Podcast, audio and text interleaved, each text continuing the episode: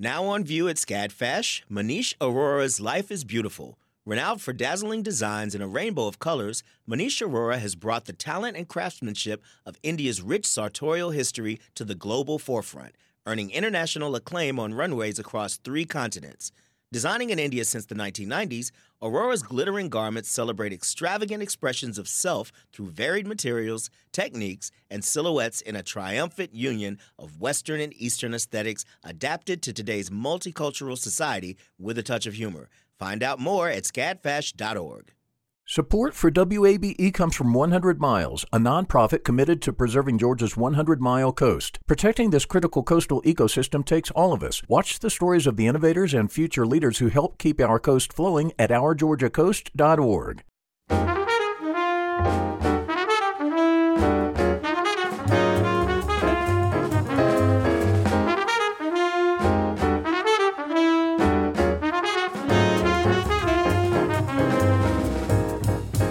From WABE in Atlanta, this is City Lights.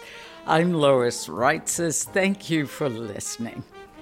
Looking ahead to Mother's Day, we're going to hear from the author Anna Malaika Tubbs. Her recent book, The Three Mothers, explores how the mothers of Martin Luther King Jr., Malcolm X, and James Baldwin shaped our nation Later in the program, we'll learn about the lives of Alberta King, Louise Little, and Berdis Baldwin. First, a new comedy out today in movie theaters takes on a serious subject. Life is too short for commas. That's just one of the many wonderful lines and bits of wisdom in the new film Here Today with Billy Crystal and Tiffany Haddish. The movie is based on The Prize, a short story by the award winning writer and all around mensch, Alan Zweibel. He's with us now via Zoom. Alan, welcome back to City Lights. Uh, thanks so much for having me back, Lois. Pleasure.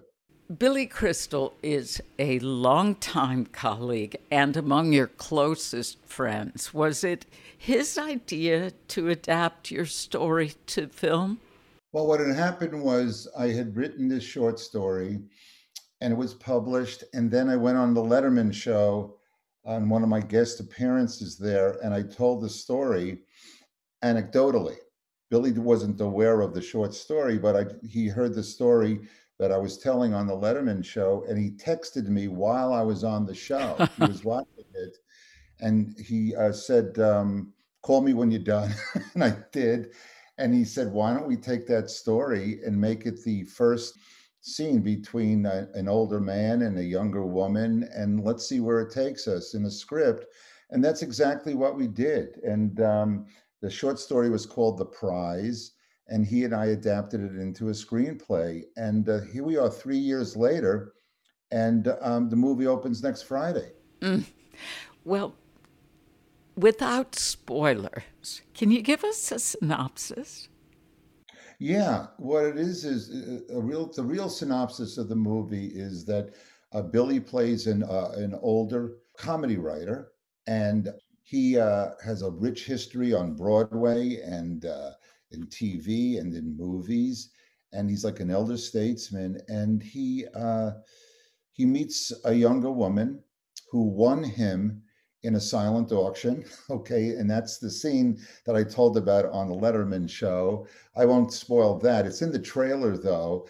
But the, the short synopsis is is that they form a friendship, and it's an older man, younger woman. It's not a romance, but it's a love story and um, it's a deep kind of uh, friendship that they develop. And he has the onset of dementia, and once once she discovers that in him, she helps him. He's writing a book which is a tribute to his deceased wife, and he wants to finish the book before he runs out of his words altogether. And she becomes his muse that's basically the overarching theme of, of the movie. It's real funny and uh, it will make you cry at the end. Oh my goodness, I cried before the end. It, it's a gorgeous film. And we are talking about a tragic illness, a very sad story that you managed to achieve treating this theme with gentle humor and at times outrageous humor that just makes it a stunning combination. Charlie Burns, the character played by Billy Crystal, you mentioned he's an acclaimed comedy writer, like yourself. And he, yeah, and he works for a late night comedy show, This Just In, which seems a lot like Saturday Night Live. You were one, yeah. I'm I'm feeling a little autobiographical material here. Alan, you were one of the original writers of that show. Is the professional situation of Charlie Burns how you imagine things might have been if you had remained at SNL all 40 some years? Uh, that's a wonderful question. Um, yes and no. It's basically, though, and I haven't been with the show since 1980. One of the original writers with me was was a man uh, named Herb Sargent, who was a legendary television writer. He produced That Was the Week That Was, and uh, if you Google him, his uh, some wonderful movies and when I was 25, he was like 54. He was um, he he was a mentor. He was on staff there. And when I left the show, uh, and Billy was on the show a few years later, uh, he ultimately had the same relationship with Herb Sargent that I did. So while Herb did not get dementia, that's something that Billy and I pulled from our real lives. My father started having dementia. Uh, a relative uh, uh, of Billy started having dementia. We put that into, but the, the character himself is more like Herb, was where he's an older writer among all these younger ones. So, in answer to your question, had I stayed there, I'm now 70 years old. uh, I would have been Herb Sargent. You know, I would have had that kind of status working uh, among all these 25 and 30 year old um, uh, young writers. So uh, a little bit maybe, but like I said, we had a prototype that we both had Herb in mind. We both visioned him and we wrote for him. You know, and then the character evolved the way I told you, you know, with dementia and uh, and whatever. That that was all manufactured. Ah, well, of course, you were neither you nor Billy Crystal were putting yourselves right into the character. I, I, mean, all artists draw from personal experience, but I wondered. I also wondered, CB, those are the reverse initials of Billy Crystal. Was that intentional? My guess is not because this is the first time it's come up. so I'm overthinking it, Alan. No, Billy Crystal, I, I BCCB. Yeah, no, we we gave that character many names before uh, we came upon Charlie Burns. It was just arbitrary. We were just trying to think of somebody of, of that era, you know, an older person. Uh, what were the names of people that we knew? We took the first name from this person and the last name from that. We must have had twelve different kinds of uh, names before we settled on Charlie Burns and it's spelled with a Z because we couldn't get clearance on B E R N S or B U R N S. So we put a Z in it. Well, that in and of itself reminded me of Mel Brooks' film where he's a writer, he goes by Mel Funn, F U N N. And I thought maybe that was just a riff on how many Jews shortened their names, you know, to something that sounds less dignified than, than what their original Eastern European Jewish names would have sounded like. So the B U R N Z lands well. There's a part of the film where we see a 30th anniversary celebration of this just in, the SNL like TV show. And some of the younger writers think Charlie's 40 years have been more than enough. It's time for him to retire. How does his head writer feel about that? You know, we show in the scene where Charlie Burns is a very important consigliere to the producer. The producer, uh, Charlie Burns, when he was in his heyday, gave the producer his start by hiring him on a show. And as the uh, that man became the producer of his own show, This Just In, uh, he felt comfortable having uh, Charlie around. Uh, Charlie uh, had a perspective on what's funny, uh, what's not funny, what's proper, you know, what kind of material should be used, what's satiric. And so he acted very much like a, a consigliere to the producer. That's very much what Herb Sargent was in all the years that he was there. He was productive and his aura was permeated the place. So, as far as the younger writers in this particular movie are concerned, yeah, there is a generation gap, and they uh, have a different kind of humor, as every generation does, and they question the man's merit. You know, in the show is, is you know we appreciate what he once did, but uh, he doesn't do what we do. And the producer, not only in defending somebody who gave him his own break, uh, lays it out for them. He says, you know, he's very valuable asset to us, and uh, as long as I'm here, he will be here. So he expresses his loyalty, but it's also there is worth. This is just not a charity case to uh, a guy who started the producer. Now, it's a very powerful moment, and I think people of a certain age will appreciate that perspective. One scene in the movie is set in a restaurant, and it feels reminiscent of when Harry met Sally.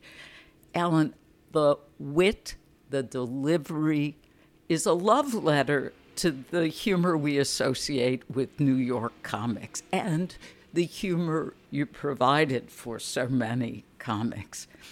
The overstatement is at rapid fire tempo. Tiffany Haddish's character, Emma, orders extra seafood on her seafood salad, and when the platter arrives, Charlie says, Look what the tide brought in. Right. Hello. Welcome to Le Monde. I'll be your server. What can I get started for you today? Have you ever eaten here before? Nope. They have the greatest steak sandwich in the city. That's all I get when I'm here. Trust me, it's fantastic. That sounds perfect. I'll have the seafood salad. Okay. And for you, sir. Um, I'm gonna have the. Uh, Oh, could I have extra clams, extra calamari, and extra crab meat? Of course.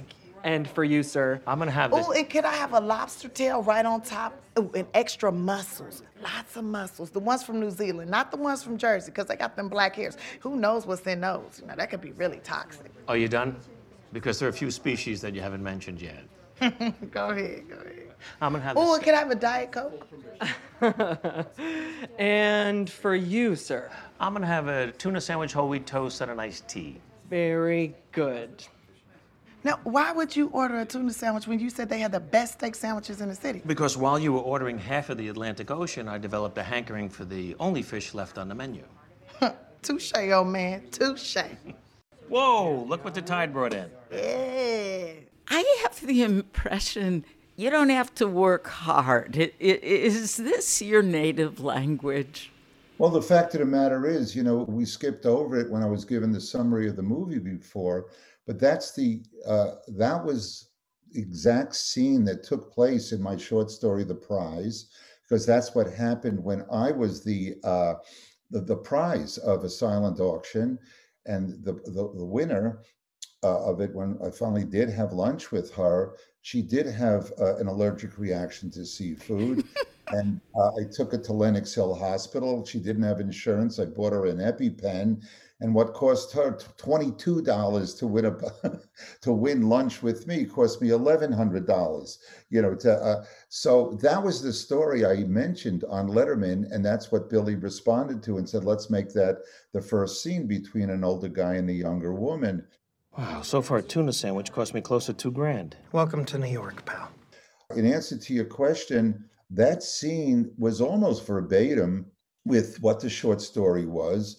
But obviously, on the set, um, something like "Look What the Tide uh, Brought In," I think Billy ad libbed that. You know, so my short story gave a structure, gave us the beats of uh, what the uh, story of lunch was. But there was a lot of ad libbing that the two of them did when they got on there, uh, uh got on the set. In answer to your question, uh, yeah, that's where I live. That's in my head. You know, that's um, every writer uh, feels comfortable with a certain sensibility. And uh, so their expression of certain things comes out a certain way. Hmm. And that's how that came out. It comes out perfectly. In fact, the movie is sort of a love letter to New York, or an aspect of how some creative people live their lives in New York. You're absolutely right. I mean, we shot the movie in New York, we shot in Brooklyn, and we looked for locations that ordinarily aren't seen in the movies when you're shooting New York.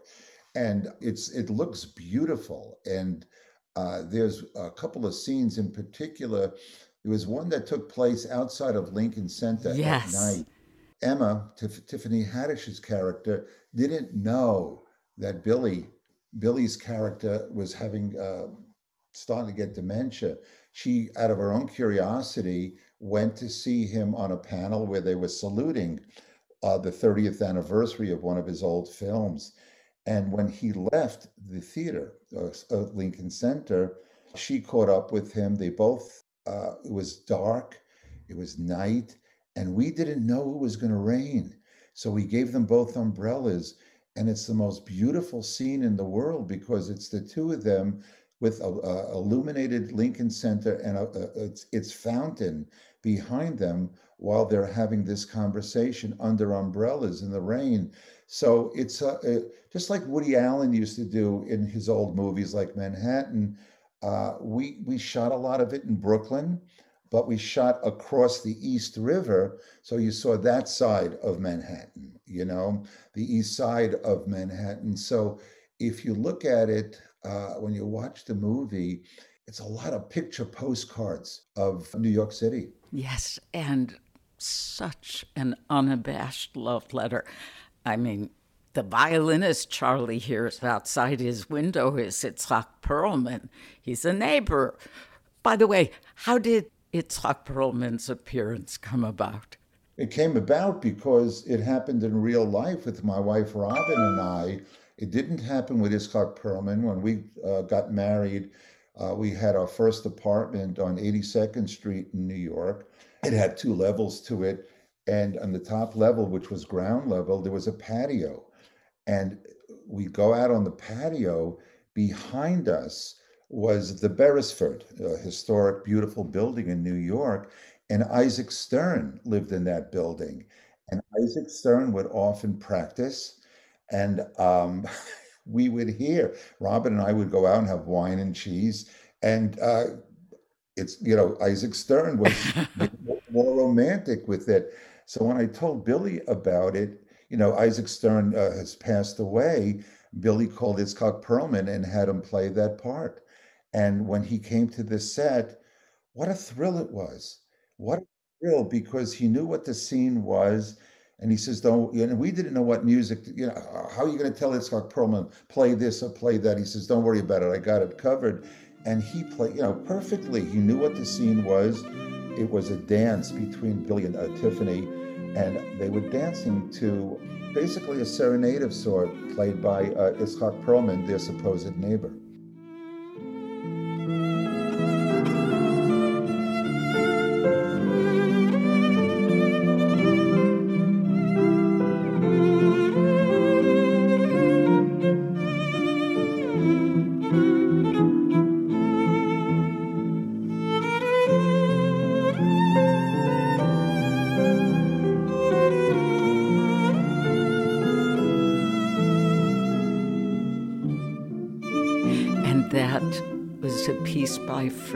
Kreisler, Liebesleid, which means love sorrow.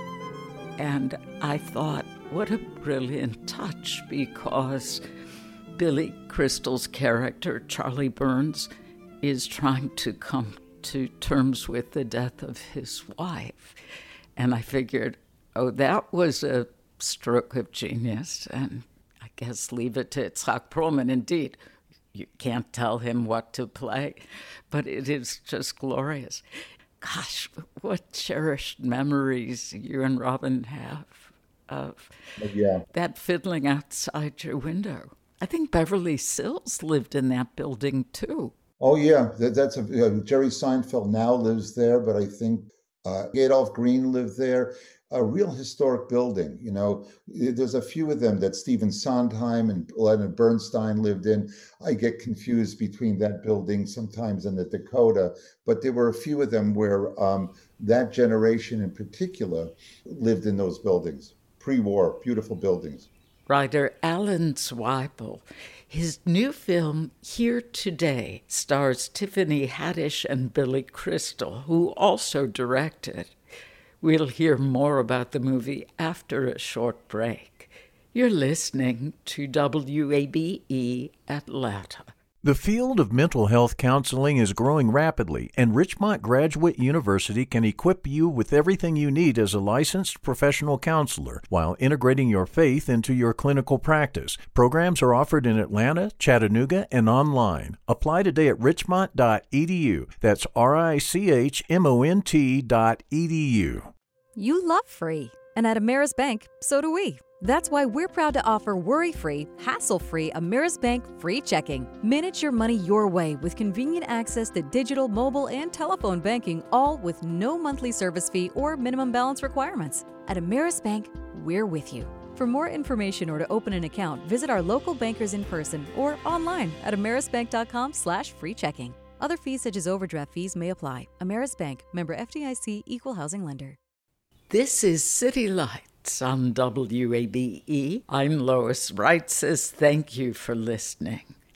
Let's return to more of my conversation with the award winning comedy writer Alan Zweibel. His new movie, Here Today, stars Tiffany Haddish and Billy Crystal, who also directed.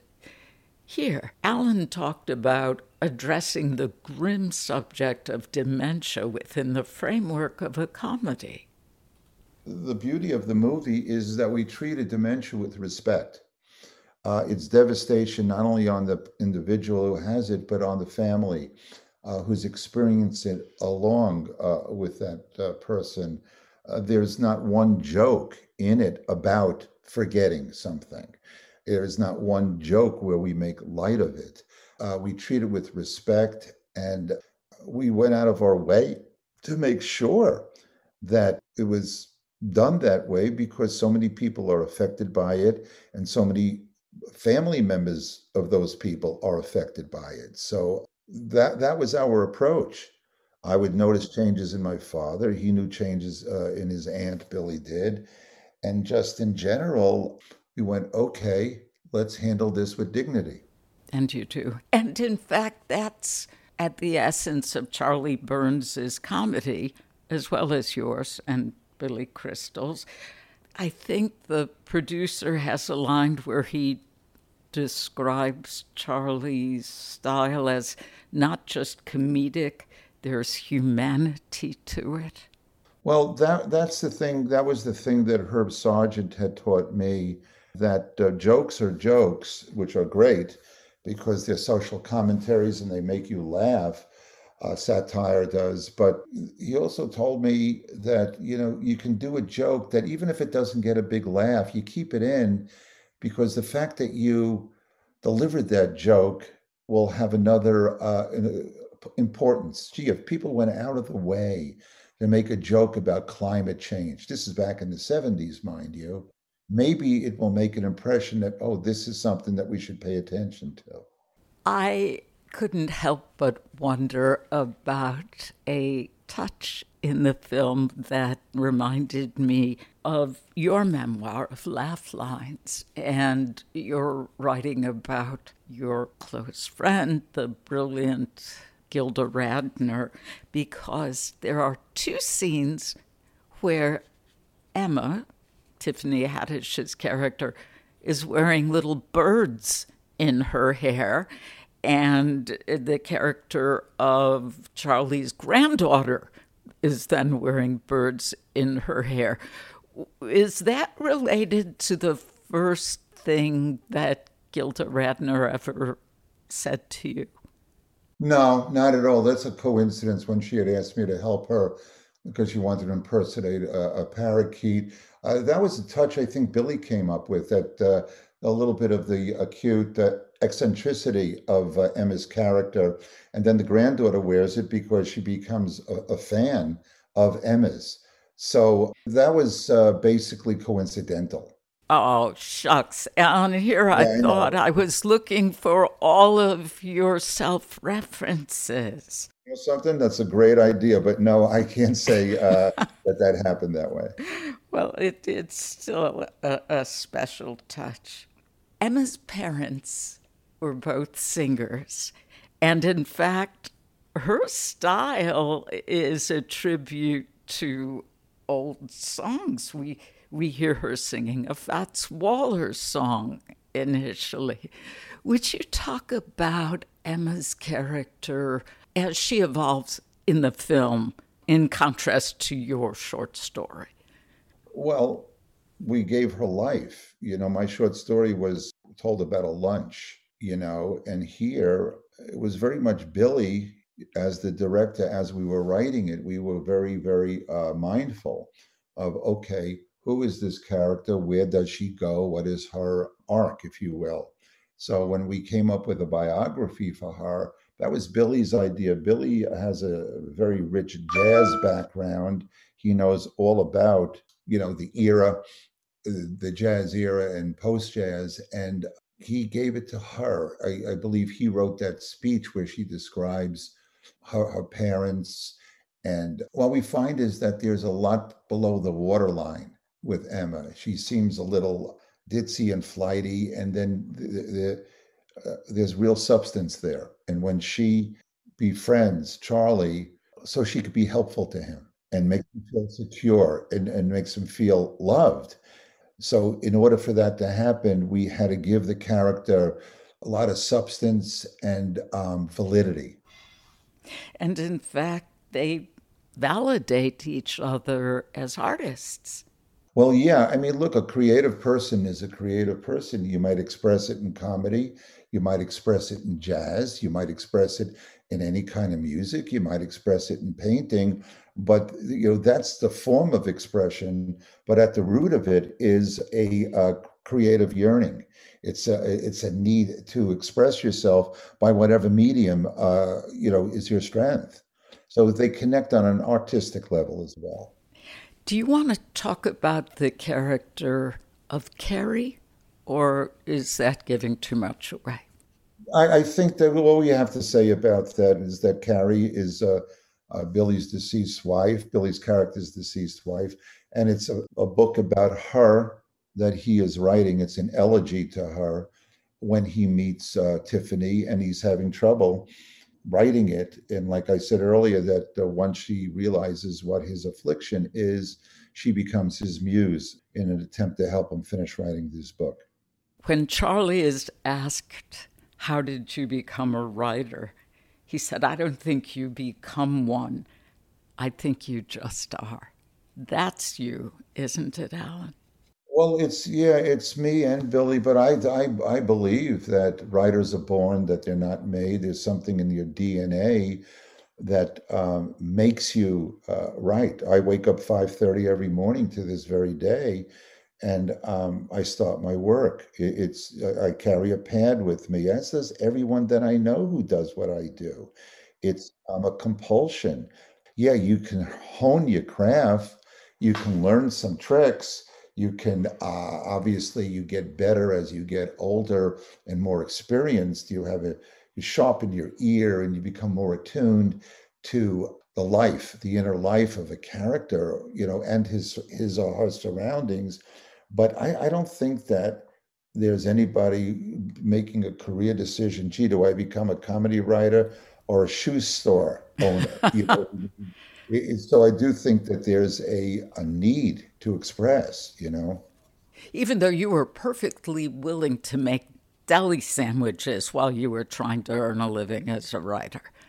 Well, I think everybody starts off somewhere. You try to play, pay the bills. You know, the biggest cliche is actresses starting out as uh, waitresses. Yeah. You know, you do what you you have to do to pay bills but you know, you stay up a little later or you wake up a little earlier to work on what your dream is. One of my favorite lines in the movie is that Charlie says, The great outdoors would be a lot better if it was indoors. I'm a great believer in the great indoors. I got to tell you, I related to that. Well, me and Billy, being you know these Jews from Long Island, you know, uh, the thought of hunting or being, uh, you know, waking up and there can be a bear outside is, is a horrifying thought. So, uh, you know, that was an easy line to write. Sleeping outside, isn't that why God made beds and yeah, created exactly. roofs? Made of beds and hotels and roofs. Yeah, absolutely. And, uh, you know, mats that you put on the floor of a bathroom, you know. Exactly. There's a beautiful line in this film where Charlie Burns says, There's a music to comedy. There are notes. Alan Zweibel, you are a master composer. And I Oh, what a nice compliment. Thank you. Oh, that I'm, means the world. I'm going to call you Maestro from now on. Thank you. that will be your name for me, and I will respond uh, and uh, with much appreciation. Oh, congratulations! This film is gorgeous, and I'm so grateful that you were willing to talk with me about it. Oh, it's always my pleasure, Lois. I look forward to the next time. The award winning comedy writer, author, playwright, and screenwriter Alan Zweibel his new movie, Here Today, premieres in theaters nationwide today. Anna Malaika Tubbs has a groundbreaking perspective in her new book, The Three Mothers How the Mothers of Martin Luther King Jr., Malcolm X, and James Baldwin shaped a nation. The author joins us now via Zoom. Anna Malaika Tubbs, welcome to City Lights. Thank you so much for having me. It's my pleasure. Alberta King, Louise Little, and Berdis Baldwin. Why are their names barely familiar, though their sons shaped the course of American history in the 20th century? That is the question that really has guided my research. It's really a crime that we've erased their lives and forgotten their names or never learned their names at all. Especially as I show through the book, they were so influential on their sons' lives. Their sons gave their mothers credit for so much of what they were able to accomplish for our world. And they were important even before they had these sons. They were artists, they were activists, writers. Uh, they all had their own passions and talents and were contributing to the Black freedom movement in their own ways. And it's just time that the world know their names. So I'm really, I feel honored that I get to be the person who introduces them in many ways to a larger audience who should have known them all along. Yeah. Anna, you have an impressive academic background with Stanford and Cambridge degrees. you, you are, yeah, you're a PhD candidate in sociology at Cambridge University now. Yes. Would you talk about the role of this book on the three mothers in terms of your research? Absolutely. I started the research as part of my PhD program. Uh, it's actually very similar to my dissertation. They're different in the sense that the dissertation has a lot more theory. It's kind of more dry, not as interesting to read, um, but it allowed me to really explore liberatory motherhood theory and a lot of these sociological concepts around motherhood. But I really knew as I was starting that research that I wanted to join other scholars that were correcting the erasure of Black women's lives. I was extremely inspired by authors like Margot Lee Shetterly, as well as Isabel Wilkerson, uh, Brittney Cooper, and their ability to show how important it is to understand Black American history and Black American lives in order to understand American history and where we are as a country today. So, having that theoretical background is definitely helpful. But I should note that the book really does not read like a dissertation. I tried my best. I'm also a fiction writer, so I definitely bring in that creative writing and it's it's enjoyable to read if I can say so myself. well, you can't say these three women didn't contribute to history. The contributions of MLK, Malcolm X, and James Baldwin are very distinct from one another. How did each mother's background inform the work of their sons? Yes, I'll introduce them each briefly. I'll start with Alberta King. I'll just go alphabetically by their first names. Alberta was born to two parents who really made Ebenezer Baptist what it is today. When they started at the church, there were only about 14 members. And from there, they grew it to be this beacon of hope in the upcoming civil rights movement. They were boycotting papers that disparaged Black community members. They protested until the first Black public high school was opened in Atlanta. They used, you know, these very peaceful ways of demonstrating, even though they weren't using the same words like nonviolence. These were the lessons that they taught their daughter that faith was not faith without a commitment to social justice and fulfilling that here on earth in the way that Jesus would want us to. And so this is what Alberta believes through and through. She's the daughter of Ebenezer Baptist Church. She teaches others around her. She's this beautiful, incredible instrumentalist, and she's brilliant and gets a college degree. And even when she meets her husband, Reverend Martin Luther King Sr., at the time, he's considered illiterate when he meets her. They're around the same age, but he doesn't have the same opportunities that she does. And she helps him get into Morehouse and she tutors him through his education. So even his path as a reverend really can't be completed without his wife. And we see that in his autobiography. He thanks her for that. It's a love letter to his wife because he knows without her, his life would have been completely different. So then, of course, we have the introduction of MLK Jr., who follows in his maternal steps, in his maternal grandparents' steps, and his mother's steps. Of course, he has influence from his father. I'm not trying to erase the father at all. But I also want to make sure that we complete the puzzle. Without knowing about Alberta's life, you really don't understand where MLK Jr. came up with all of these ideas around nonviolence and this kind of disciplined approach to what he saw as the way to to accomplish black freedom i'll leave alberta king there for now louise little oh sorry Berdis baldwin to go alphabetical she was born in deal island maryland tiny tiny town it was really difficult to find a lot of information because smaller places aren't as well recorded in history but what we know is that she was born to a kind of tragic situation. She never got to know her mother very well. In my own research, I actually think her mother passed away in childbirth. Um, I can't confirm that 100%, but her death certificate says that she died the same month and year that Berdis was born from hemorrhaging. And of course, this is not uncommon um, and still is not uncommon today for Black mothers to lose their lives in childbirth tragically. And so, Berdis, in this moment of darkness and pain, really finds light, love, and hope. That's what she chooses to focus on. And everyone who knew her says that this is something she carries forward through the rest of her life that you have to confront the darkness. You can't necessarily run or hide from it, but you also can't hold on to pain or hatred. You have to focus on moving forward and being kind of a witness to the power of light. And of course, we see so much of that in James Baldwin's works. He even calls himself a witness to the power of light and love. And he saw himself as being completely interconnected with his mother.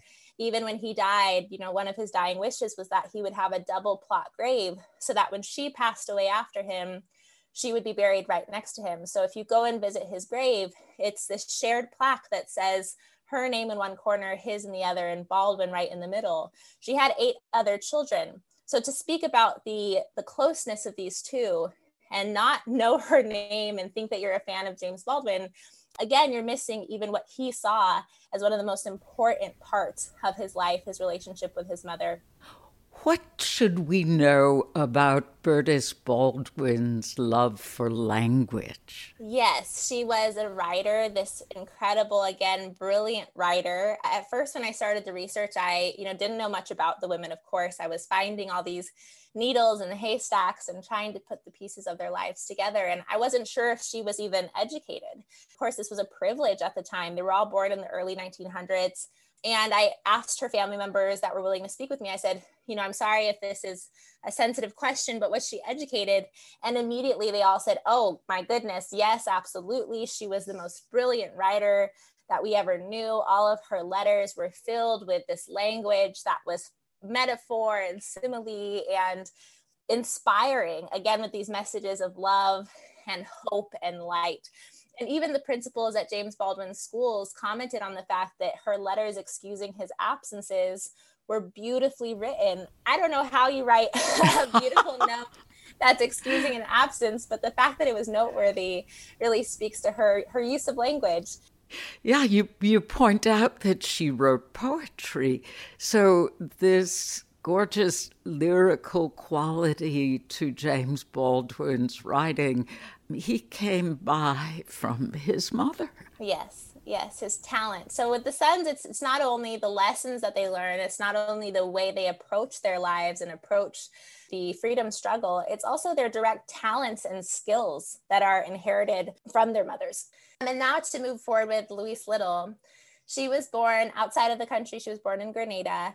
Her family is really powerful, strong. They teach her about her many different cultures, Carib Indian culture, West African culture, all about these fighters against colonizers' white supremacy and how they believed that you stand up for your rights no matter what.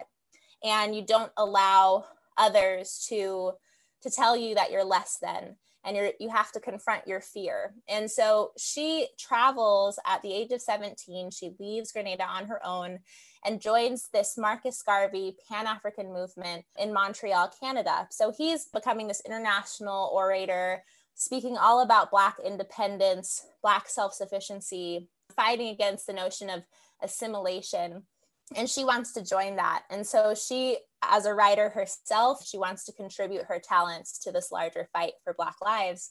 And she joins the movement in montreal where she meets her husband. And there's more that i could say of course uh, their parallels continue but when we talk about malcolm x he didn't just wake up thinking this is my approach to the movement. Instead he said this is how my parents taught me to think about the importance of black pride Black unity uh, and not assimilating to white culture, instead, being proud of who we are as individuals and as an individual community. One of the things I found fascinating that you wrote was about how Louise Little expanded the education of her children. Would you talk about that briefly? Yes, I love that as well. She was very aware that the world was trying to control her children's minds and that as black children there were going to be multiple different ways that people would try to attack her kids. One of those ways was through making them think that they were less than by what they were taught from what perspective. And so every time her children come back from school she has this routine where they sit down at the kitchen table. She's put newspaper clippings out from three different newspapers um, from around the world. And also to allow them to know that this struggle for black freedom is something that's international. It's not only happening in the states but that they're part of something much much larger and that they have to contribute to that as well. But they read out loud these papers and if they don't know any of the words she stops them and makes sure that they go to the dictionary learn the word and then come back and continue their reading so even when we think about Malcolm X later, when this kind of famous story of him writing every word from the dictionary down when he's in prison and then later in a reformatory program, we missed part of the puzzle, which is actually that his brother reminded him, and there's a letter where he says, Remember what mom taught us. And that's when he says, I'm going to go back to this practice of the dictionary and does a thing that he'd been doing with her since he was a little boy. Why have these mothers been ignored or omitted from historic consideration? There's a lot that I could say about that. I think that as Black women, we still feel this kind of erasure to this day. Many put so much pressure on our shoulders and so much burden to take care of others, but we're never thanked for the work that we do. Instead, we're only blamed if something goes quote unquote wrong. We don't talk about the circumstances that have pushed Black families into situations that we don't want to be in. And instead, quite often, we've blamed Black mothers. This happened with the Moynihan Report in you know the 60s it happened with so many different tropes that tried to vilify black mothers and black women like the jezebel trope and the mammy and the matriarch and the welfare queen that just continue to erase our humanity. And by not knowing their stories today it's a continued part of this dehumanization and this erasure. And I really think it comes down to a lack of appreciation for the work that Black women have done, not only for our families, but for this entire nation. What does the proximity in age of the three mothers allow you to explore? Yes, that's actually how I narrowed down who I was going to write about. Uh, I had so many different options in terms of people who I felt very inspired by and mothers that I could write about. I think that there's endless amounts of stories left to tell, and I hope more of them will be told now. But I ended up deciding on these three because the mothers were all born within six years of each other. And then the sons were all born, the famous sons were all born within five years of each other later in the 20s. And that allowed me to also offer a perspective of a century of American history through the lives and the experiences of Black women and to see the world through their eyes. So I could talk about, and which is what I do in the book, I give clear historic examples so that we can think about how each world war affected them differently, how the Great Depression affected them, how, you know, the Cold War, how each president and their policies impacted their lives differently. And I give this new approach to our, our country's history and a new understanding for how we arrived where we are today. Two of these women lost young sons to violent death. The loss of a child is irreconcilable to a parent. These sons were murdered. How did the mothers continue their lives? It's heartbreaking. And even before I speak about that ability to continue, I want to note how important it was to me that we also understand the humanity of the sons. We've thought about them as these historic figures. And I think in a lot of ways, we forget that they were human beings with their own feelings with their own families, how painful it was for them to even do their work day in and day out and risk their lives for the rest of us. But it's something that's important to pay attention to. All three of the mothers outlived their sons. MLK Jr., Malcolm X, yes, were shot when they were so young, really at the prime of their lives. Their families were very young, their children were very young. And the mothers really saw their role almost change a little bit that they now needed to be part of their grandchildren's journeys and they needed to educate the next generation of their families and continue the legacy that they'd pass on to their children and that their children had now passed back to them in passing. They found it important to continue that work, to focus again on moving forward. With Alberta, she had to focus on her faith and this was what she preached her whole life that this was part of God's plan, even if she didn't understand it. It's something I also wish I'd known more about if we could find letters that the mothers wrote themselves or had heard more from their perspective, because I think we assume many times, even today, that these Black mothers have this supernatural strength. And so we focus more on, wow, they were able to push forward and look how strong they were. But I'm sure that there was much more to it. I'm sure there was much more conflict, much more sadness, much more anger than they allowed others to see. Anger and anguish. Anna, how has honoring these three mothers informed your own motherhood? It's been really a powerful and very epic journey. Uh, not only completing this book, but I also became a mother through this whole process. I was in the middle of my research when I found out I was expecting my son. Part of that, of course, very exciting. I was overwhelmed with joy. But any mother knows that you also are, are overwhelmed with fear. You start to worry about everything that could hurt your child, and especially as a Black woman in the United States, where really you are risking your life in a lot of ways, no matter how educated you are, no matter how much income you have, you're more likely to die in childbirth and in pregnancy if you're a Black woman in the United States. That fear is something that I was able to confront by spending this time learning about alberta Berdis and Louise's lives. They never gave up, they never accepted these things as inevitable lots, but instead said, We are part of transforming this world for ourselves and for our children. And our children will join us in making that change something that's possible and bringing our vision of what's possible in our nation to life, making that reality. So that was inspiring for me. It allowed me to see motherhood as something that's powerful, influential. So many mothers comment on the fact that they really feel they lose their identities and people don't appreciate them anymore and they don't pay attention to them as individuals. They don't care what their own passions were anymore. And I could see in these three women how they were able to keep their own identities alive and make sure that their sons knew that they were human beings as well. They had this balance of both vulnerability as well as strength. But I feel that their ability to be honest with their children also allowed these sons to have a very deep understanding of the human condition and was also a, an important component of their ability to to transform the systems that they were able to impact for all of us. So yeah i would i guess to summarize it it made me feel strong. It made me feel hopeful even in those moments of fear. Anna malaika tubbs her new book is the three mothers how the mothers of martin luther king jr malcolm x and james baldwin shaped a nation You've been listening to City Lights, our daily exploration of Atlanta arts and cultural life.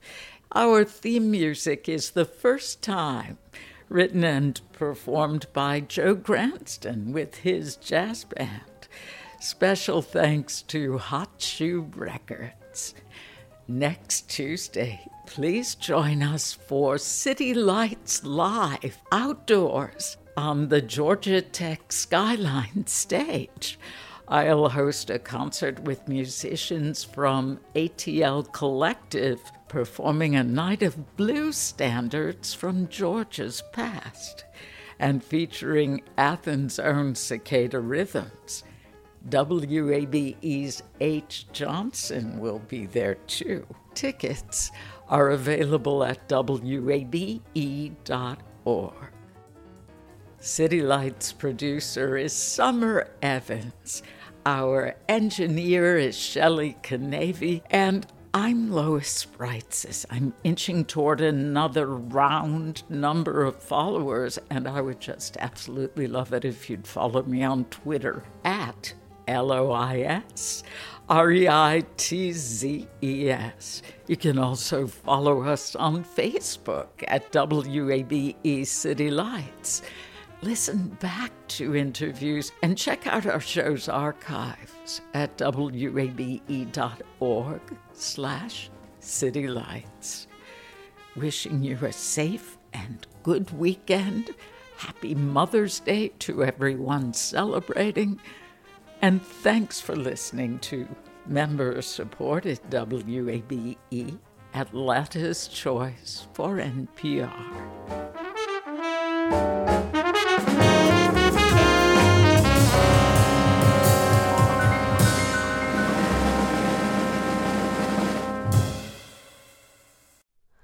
Hi, it's Terry Gross, the host of Fresh Air. We bring you in depth, long form interviews with actors, directors, musicians, authors, journalists, and more. Listen to our Peabody Award winning Fresh Air podcast from WHYY and NPR. The world is full of mysteries. Are ghosts real? Is that yogurt expired? Hey, the unknown can be scary, but when you donate to WABE, you know where your money is going.